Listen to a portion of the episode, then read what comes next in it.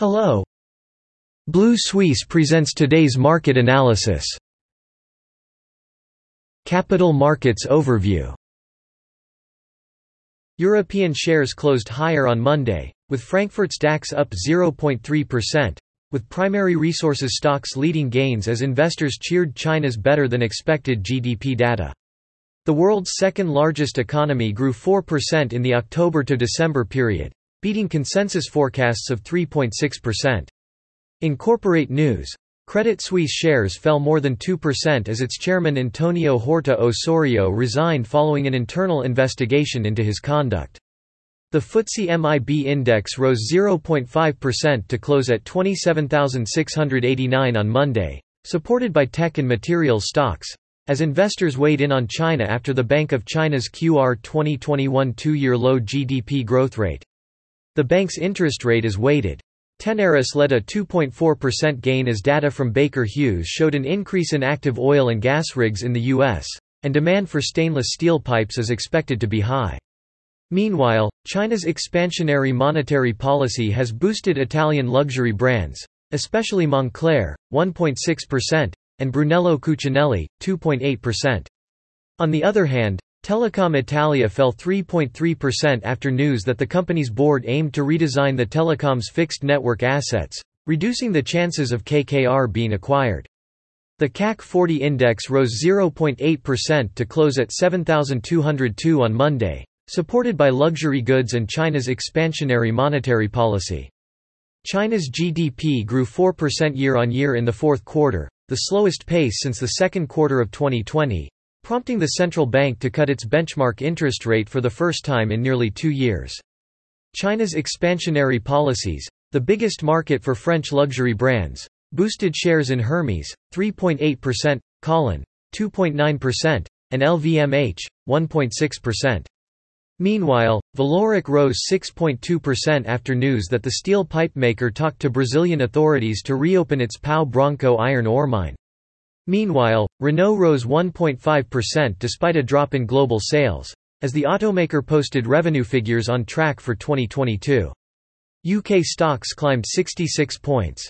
Antofagasta, 4.48%, Admiral Group, 4.44%, and Taylor Wimpey, 4.09%, led the gains. The biggest losers were Unilever, down 6.47%, Evraz, down 1.38%, and Fleet Entertainment, down 1.33%. The S&P TSX Composite rose 0.9% on Monday, hovering around 21,540, its highest since November 25, as U.S. closed-end equity markets traded, Supported by upbeat global sentiment and strong energy and banking sectors volume decreased. Financials rose 1.0%, led by the Royal Bank of Canada, 0.7%, and Bank of Nova Scotia, 0.4%, while energy stocks edged up 1.7% as oil prices rose. The Nikkei 225 rose 0.74% to close at 28,333 on Monday. In comparison, the broader Topix index edged up 0.46% to close at 1,987 on Monday, as Japanese stocks edged higher from last week's rout as investors continued to monitor issues related to the coronavirus closely. Related developments Japan's daily average of confirmed coronavirus cases surpassed 20,000 for the third day in a row on Sunday, as the country continues to battle the fast-spreading Omicron. Meanwhile, local stocks tried to bounce back after a sharp sell-off last week, as fears of more aggressive monetary tightening by the Federal Reserve scare away investors in high-growth tech stocks.